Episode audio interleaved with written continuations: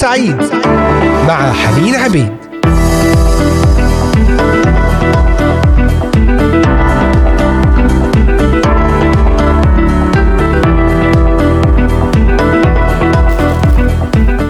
أهلا وسهلا بكم أحبائي المستمعين والمتابعين في هذا اليوم الخميس الخامس عشر من شهر فبراير شباط عام 2024 من إذاعة صوت الأمل من الأراضي المقدسة معكم حنين عبيد على الهواء مباشرة وحلقة جديدة من برنامج نهاركم سعيد. اليوم سنتحدث عن موضوع إدرام نار حبنا للرب من خلال التسبيح، الكلمة وأيضا المائدة المقدسة. فتابعونا ورافقونا خلال هذا البث الحي والمباشر من خلال قناة اليوتيوب إذاعة صوت الأمل وأيضا عبر تطبيقات الهواتف النقالة Voice of Hope Middle East وعلى موقعنا الرسمي voiceofhope.com وصلاتي أن تكون هذه الكلمات. بركة لكم بركة لحياتكم. أن تصل محبة الرب لكم أينما أنتم موجودون.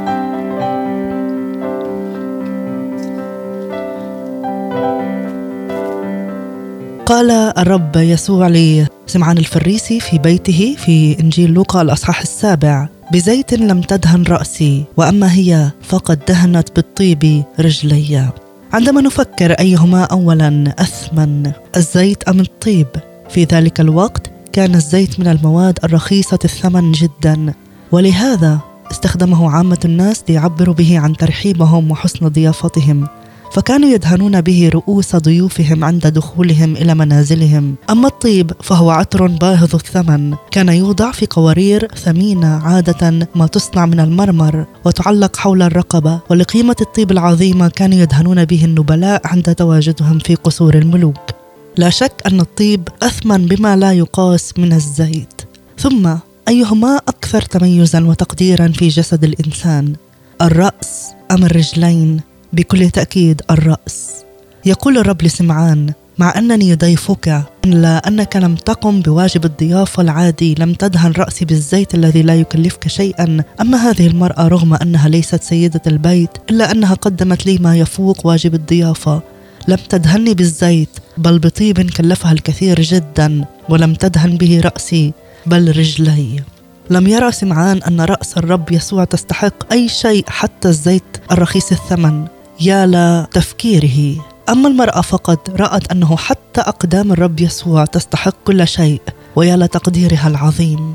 أحبت الرب جدا أحبته. عندما سار بهذه الأقدام واقترب إلى الخطاة ودخل بيوتهم أحبت الرب. فكان سهلا عليها أن تسكب على أقدامه حتى هذا الطيب الغالي الثمن. حتى لو انتقدها الناس وقالوا إنه كان من الممكن الاستفادة من ثمنه في الكثير من الأمور الأخرى المفيدة. أو نطقوا بكلمات مثل يهوذا الذي قال لماذا لم يبع هذا الطيب بثلاثمائة دينار ويعطى للفقراء؟ حرارة الحب حبها الكثير للرب يسوع الذي أحبها اولا. وهذا الذي جعلها تستهين بكل نقد يمكن أن تتعرض له. عزيزي المستمع هل اشتعل قلبك مثلها بالحب للرب الذي أحبك؟ وهل لديك هذا الحب الحار الذي يجعلك تنفق مثلها؟ الكثير من أجله ولا تبالي بأي انتقادات قد تتعرض لها عندما تتبعه. حرارة الحب لمن أحبنا هي التي تجعلنا نعطي وبفيض من الفرح نعطي أكثر من الطاقة ومن تلقاء أنفسنا كل ما نملك من أجل خدمته حتى لو اتهمنا البعض بأن هذا أمر غير عادي وغير مقبول. بلا شك فوجئ سمعان بهذه المقارنات الثلاث. فوجئ بقوتها وسلطانها في حكمها عليه. أظهرت له كيف فشل فشلا ذريعا فيما نجحت فيه هذه المرأة نجاحا باهرا. فشل في أن يدرك حقيقة الشخص الذي أتى إلى بيته لهذا لم يقدره. وحتى أقل واجبات الضيافة لم يقدمها له. أما هي فعرفت الرب جيدا أنه غافر الخطايا المريح الأعظم المحرر والشافي. غفر خطاياها وأراحها وحررها وشفاها فعبرت له عن تقديرها العميق ويا لغبطتها وسعادتها. قدمت له كل ما كان في مقدورها قلبا حارا مشتعلا بالحب. آمين يا رب. اجعل قلوبنا تشتعل بحبك الكبير بحبك العظيم. ولم يكتف الرب يسوع في حواره مع سمعان الفريسي بالمقارنات الثلاث كي يحطم كبرياءه ويوقظه من سباته سبات البر الذاتي. أضاف قائلا له أقول لك قد غفرت خطاياها الكثيرة. ما المعنى؟ نالت المرأة برغم شرور ماضيها ما لم يحظى به سمعان. نالت غفران الخطايا أعظم عطايا الله. وتحول الرب من الحديث إلى سمعان ليوجه كلماته مباشرة إلى المرأة فقال لها مغفورة لك خطاياك.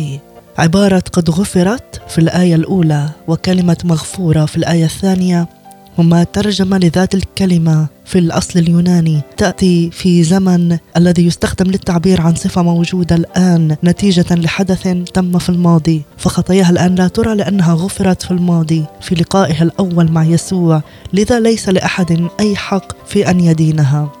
أحبائي المستمعين سامحنا الرب على خطايانا ويا لهذا الامتياز فلم يعد لأحد الحق أن يأتي إلينا ويشير إلى هذه الخطايا. ليس لأحد الحق أن يشعرنا بالإحساس بالذنب. ليس من حق سمعان الفريسي مطلقا أن يشير إلى خطايا المرأة لأنها غفرت جميعا.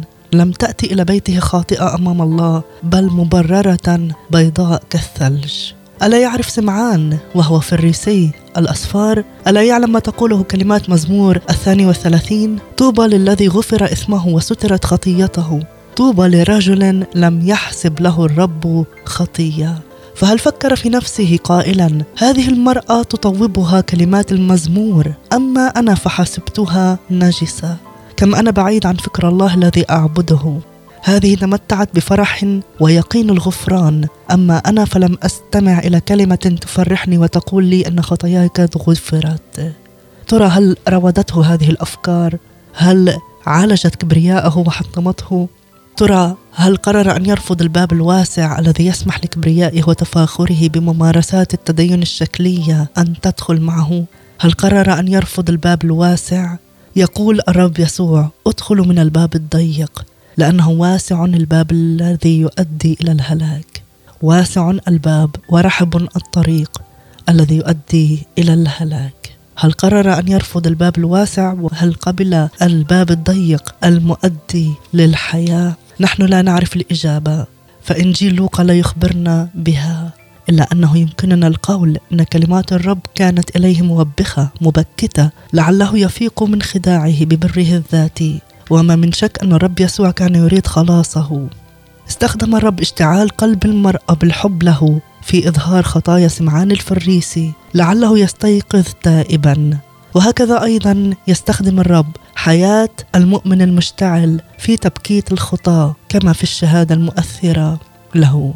كيف يشتعل القلب؟ سنعرف هذا بعد الفاصل مع بطرس رزق وجوي يسري يلي حبك ساد وغطى.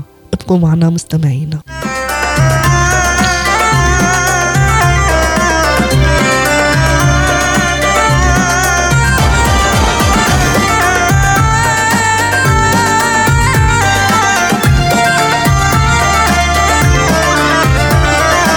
يلي حبك زاد وغطى يلي حبك شال ما خلى أي حزن في قلبي لما كله ساب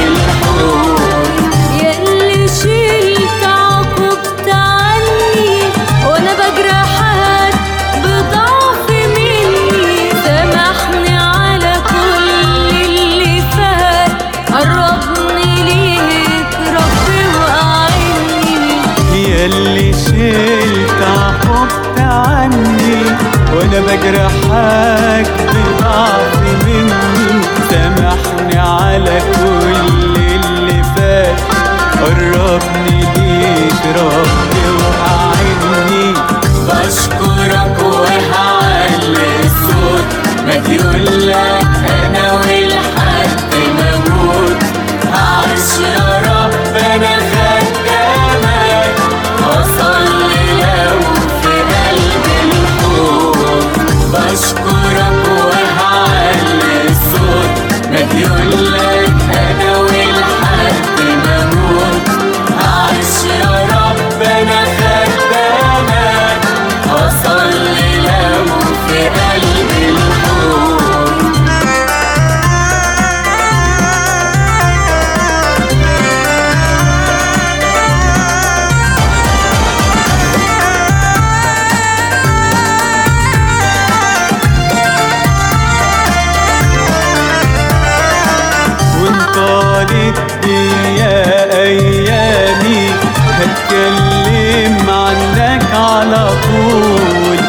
اعمالي راح تشهد عنك. أيوه أنا هشهد للنور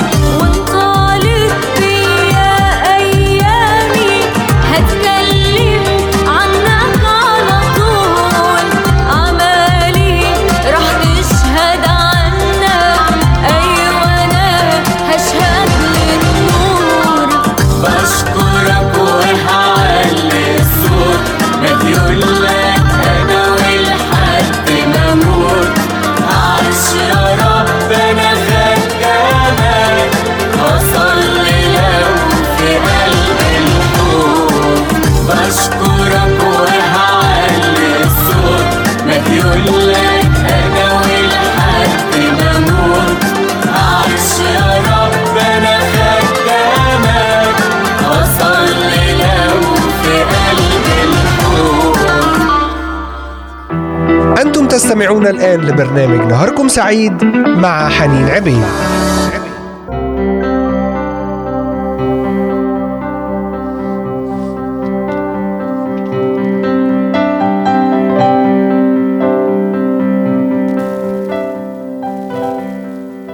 كيف من الممكن أن يشتعل القلب اشتعالا دائما بحبه للرب يسوع المسيح؟ في العهد القديم لم تكن النار على المذبح تخمد ابدا ففي كل صباح كان الكاهن يغذيها بحطب جديد يضعه فيها. عزيزي المستمع التأمل في محبة الرب العجيبة التي بلا حدود هو هذا الحطب الذي عليك أن تضعه على مذبح قلبك كل يوم لكي تظل نار الروح القدس تشعل قلبك بالمحبة للرب يسوع. يحدثنا سفر نشيد الأنشاد عن هذه النار قائلا في الأصحاح الثامن المحبة لهيبها لهيب نار لظى الرب. فهل تحرص أن تضع في كل يوم على مذبح قلبك هذا الحطب ليشتعل بلظى الرب؟ قد تسأل كيف يمكن أن يحدث هذا عمليا؟ نجيب في نقاط محددة. اولا ضع الحطب بقراءة الكلمة. يسرد لنا إنجيل لوقا هذه القصة.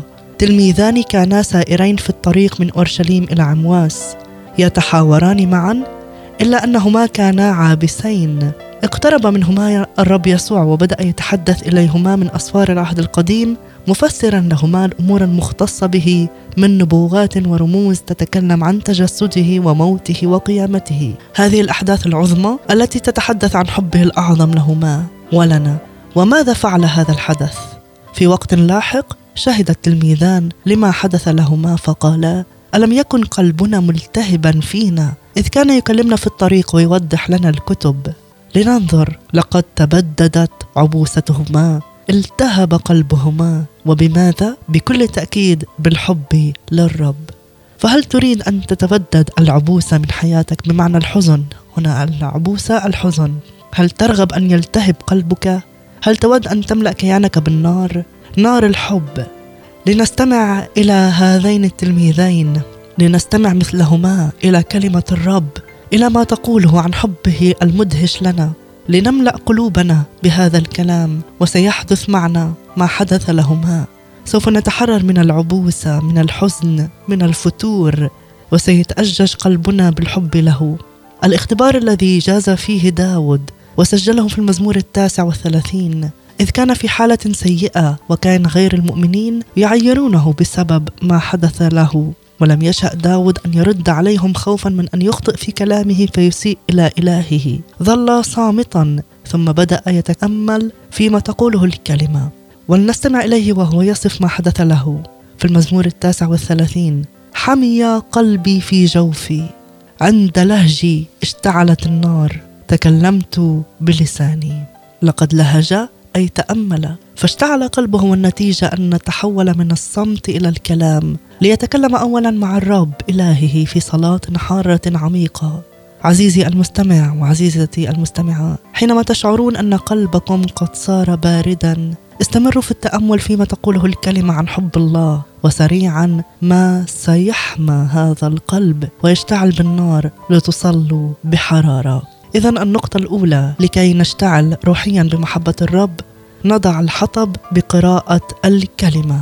قراءة الكلمة تعطينا اشتعالا في قلوبنا اشتعالا دائما. وثاني نقطة هي التسبيح. سنتحدث عن التسبيح وكيف يشعل نار الحب فينا. بعد هذه الترنيمة مع مدحت رشدي تربطني بيك. مشاعر ابقوا معنا مستمعينا الأحباء.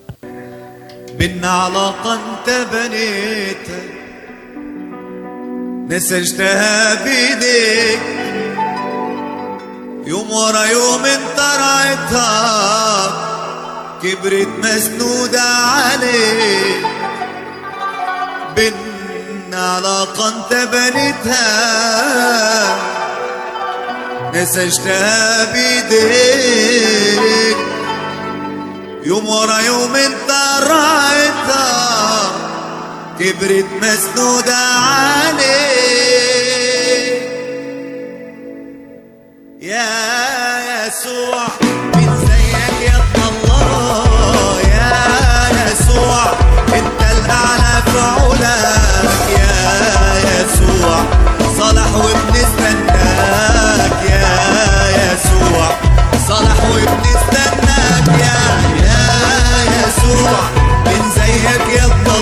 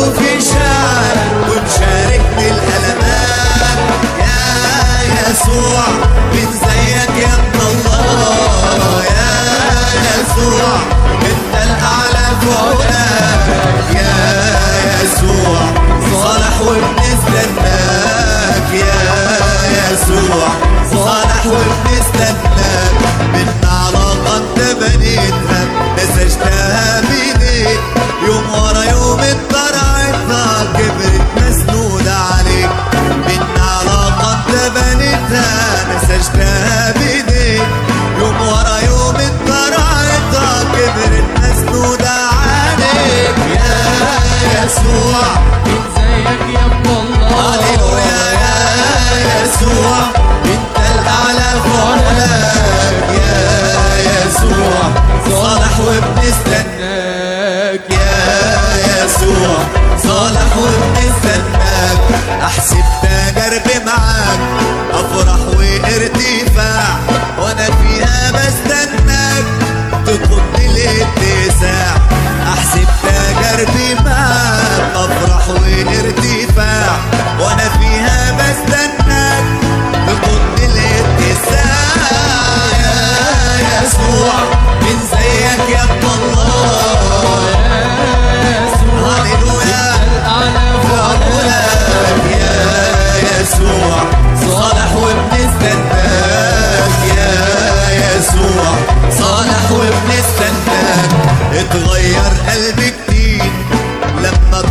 شلالة وحببك التغيير لما داهم اتغير قلبي كتير لما ضاع ارشاداتك حبيبي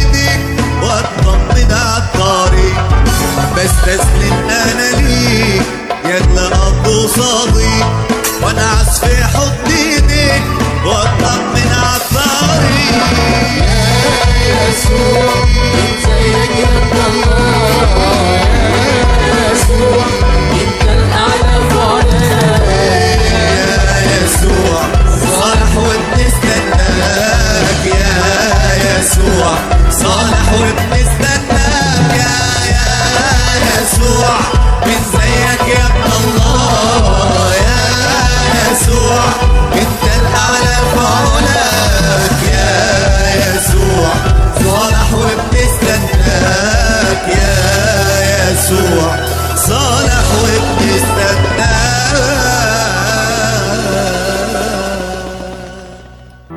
أنتم تستمعون الآن لبرنامج نهاركم سعيد مع حنين عبيد.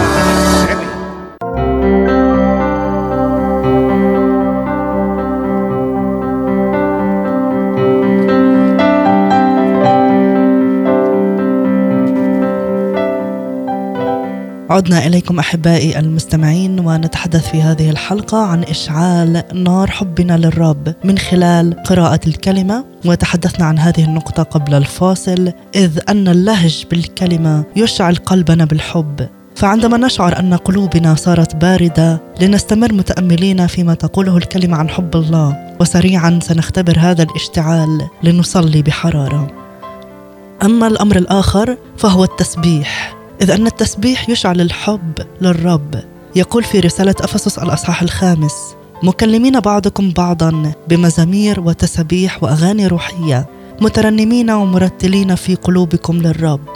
فتسبيحنا لا يخاطب الله فقط يخاطبنا نحن أيضا هو يخاطب قلوبنا. تود بعض الترجمات الدقيقة الآية كالتالي توردها متحدثين إلى أنفسكم بمزامير وتسابيح وأغاني روحية فالتسبيح يتحدث إلى النفس فيهزها ويلهبها بالحب. نلاحظ أن الرسول بولس قال مباشرة بعد هذه الآية لا تسكروا بالخمر الذي فيه الخلاعة بل امتلئوا بالروح وظاهر أنه يعقد مقارنة بين الخمر الذي فيه الخلاعه والمزامير والتسابيح والأغاني الروحية التي يترنم بها المؤمنون. فالتسبيح القلبي يحدث تاثيرا في روح الإنسان أقوى من أي شيء.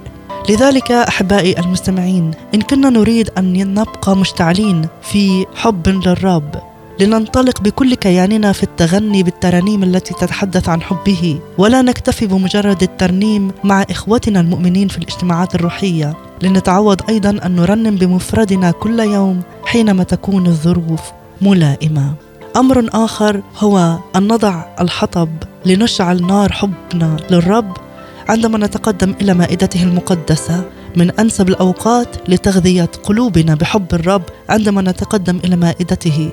أمام هذه المائدة ترن في أذنانا كلمات رسالة الرسول بولس الأولى إلى أهل كورنثوس إذ يقول الرب يسوع في الليلة التي أسلم فيها أخذ خبزا وشكر فكسر وقال خذوا كلوا هذا هو جسدي المكسور لأجلكم اصنعوا هذا لذكري. كذلك الكأس أيضا بعدما تعشوا قائلا هذه الكأس هي العهد الجديد بدمي اصنعوا هذا كلما شربتم لذكري. فإنكم كلما أكلتم هذا الخبز وشربتم هذه الكأس تخبرون بموت الرب إلى أن يجيء. عند المائدة نرى في الخبز المكسور جسده المكسور لأجلنا فنتذكر موته. موت الملك من أجل العبد البار لأجل الخاطئ القدوس لأجل الخاطئ. كسر جسده على الصليب لخلاصنا وسفك دمه لنكون في العهد الجديد وما أعظمه من عهد. يقول الله عنه في رسالة العبرانيين هذا هو العهد أكون صفوحا عن آثامهم ولا أذكر خطاياهم وتعدياتهم فيما بعد. عند المائدة نتذكر موت الرب يسوع لأجلنا فهذه هي رغبته التي عبر عنها بكلماته اصنعوا هذا لذكري.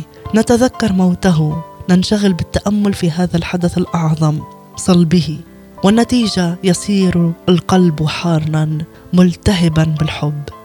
لذلك أحبائي هكذا يظل قلبنا مشتعلا بسبب هذا الحطب المستمر بتأملنا اليومي في حبه من خلال قراءة الكلمة والتسبيح وفي مناسبات المائدة المقدسة.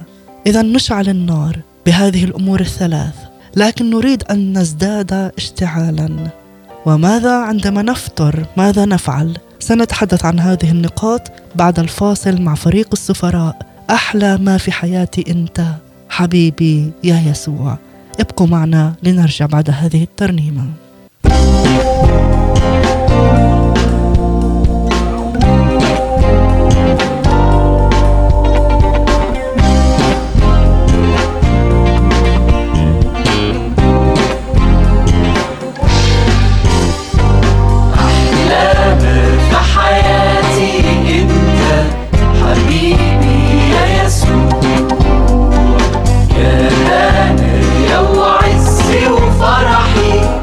Shiva.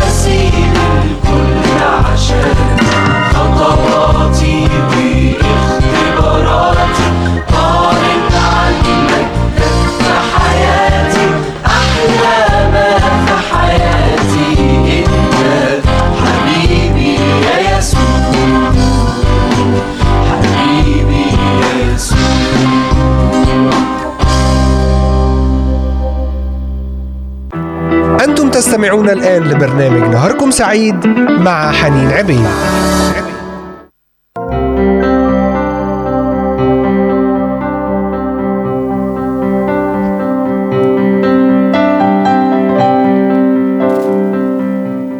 أحبائي ذكرنا في هذه الحلقة ثلاث أمور لتشعل نار حبنا للرب من خلال الكلمة من خلال التسبيح من خلال المائدة المقدسة. ولكي تزداد النار اشتعالا.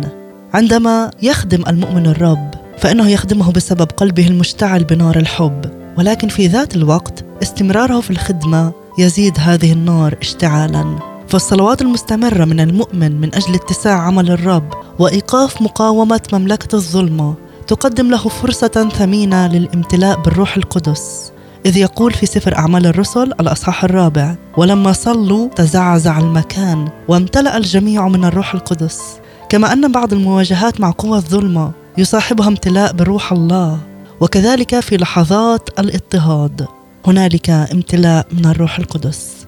انشغال المؤمن باحتياجات النفوس ومساندته لها في وقت ضعفها وفي مواجهتها لإبليس يقوده للامتلاء بالروح القدس.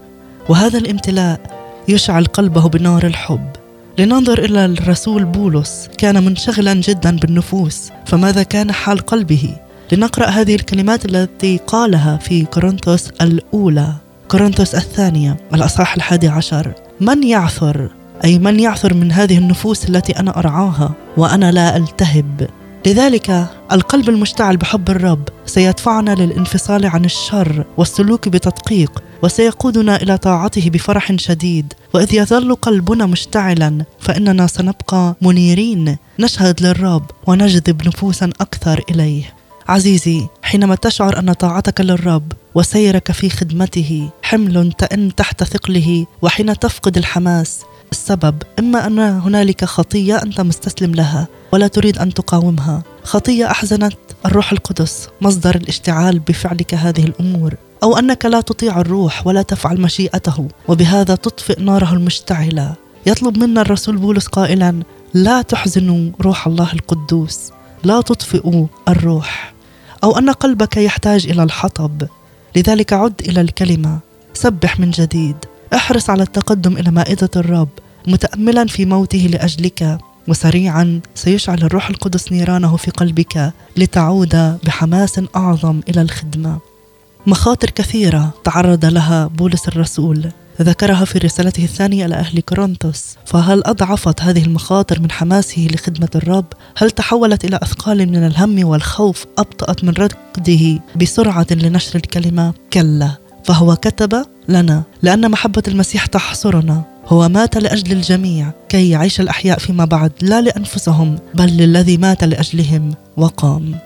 إنه يعترف أنه لم يكن بمقدوره أن يترك الكرازة كي يتجنب مخاطرها الشديدة فهو مقيد محاصر بمحبة المسيح. يقول محبة المسيح تحصرنا. أي تضغط علينا من كل جهة بحسب المعنى الأصلي. ربما تقول إنني لست رسولا فلماذا تقدم لي حياة بولس الرسول كمثال؟ لأنه بنفسه يقول كونوا متمثلين بي كما أنا أيضا بالمسيح. ولأنه في هذه الآية يقول محبة المسيح تحصرنا. فهو لا يتحدث بصيغة المفرد بل بصيغة الجمع. وهذا يعني أنها تعني كل مؤمن. أحبائي المستمعين ليت الرب يشعل قلوبنا بنيران. لا يقدر شيء أن يطفئ هذه النيران. سوى الخطية. تشهد كلمة الله عن أشخاص أنهم في اختبار ضيقة شديدة. فاض وفور فرحهم وفقرهم العميق لغنى سخائهم لأنهم أعطوا حسب الطاقة وفوق الطاقة من تلقاء أنفسهم ملتمسين بطلبة كثيرة أن نقبل شركة الخدمة. في كورنثوس الثانية الأصحاح الثامن يتحدث بولس عن هؤلاء. الذين بسبب حماسهم واشتعالهم بمحبة الرب أعطوا فوق الطاقة من تلقاء أنفسهم كل شيء للرب. لا شيء يقدر أن يطفئ هذه النيران سوى الخطية. لذلك أحبائي ايا كان الدور في خدمة الرب يسوع. إن كنت قائدا أو مساعدا أو تقتصر خدمتك على الشهادة بسلوكك وكلماتك وعطائك فالحقيقة واحدة لا تتغير. إن التأمل في حب الرب العجيب. أنه غفر الخطايا أنقذنا من الهلاك الأبدي ووهبنا الحياة الأبدية وصارت لنا مكانة عظيمة فيه. هذا هو الحطب الذي نشعل فيه نار الروح القدس داخل قلوبنا لتزيد الخدمة اشتعالا. لكن إياك والخطية الخطية تطفئ هذه النار. لذلك اعترف بكل خطية بالحال وقل يا رب لتزداد حياتي اشتعالا. عندما تزداد الحياة اشتعالا تزداد إثارة وقوة. وتاثيرا على الآخرين. قصد الرب يسوع المسيح أن تضيء أن تكون نجما لامعا شمسا مشرقة قمرا جميلا. تعكس نوره العجيب إلى النفوس الجالسة في ظلال الموت. تكون نورا ينتصر على ظلمة الليل نورا للعالم يعلن عن مخلص العالم العجيب الرب يسوع المسيح. لنختتم هذه الحلقة بهذه الصلاة. مخلصي ليملأني روحك بنار الحب لك. كم أود أن يظل قلبي مشتعلا بمحبتك كي أبقى دائما سراجا متوهجا نجما لامعا يسطع في ظلمات العالم ليجذب كثيرين إليك. آمين آمين. بهذه الكلمات أحبائي وبهذه الصلاة نكون قد وصلنا إلى نهاية حلقتنا. وأصلي أن تبقى قلوبنا مشتعلة بمحبة الرب. طيلة اليوم طيلة الأسبوع طيلة حياتنا مشتعلين إلى أن يجيء. كل يوم يزيد اشتعالنا من خلال الكلمة من خلال التسبيح من خلال المائدة المقدسة. ليبارككم الرب أحبائي ويبارك كل طلباتكم واحتياجاتكم بحسب غناه بالمجد ونترككم مع ترنيمة مع سارة معروف اللي عنده أبي زيك لعنده أب مثل يسوع. سيشتعل بحبه سيشتعل بنيران لخدمته وغيرة لمحبته وكلمته. وإلى لقاء جديد بنعمة الرب الاثنين المقبل. من إذاعة صوت الأمل وبرنامج نهاركم سعيد. إلى اللقاء.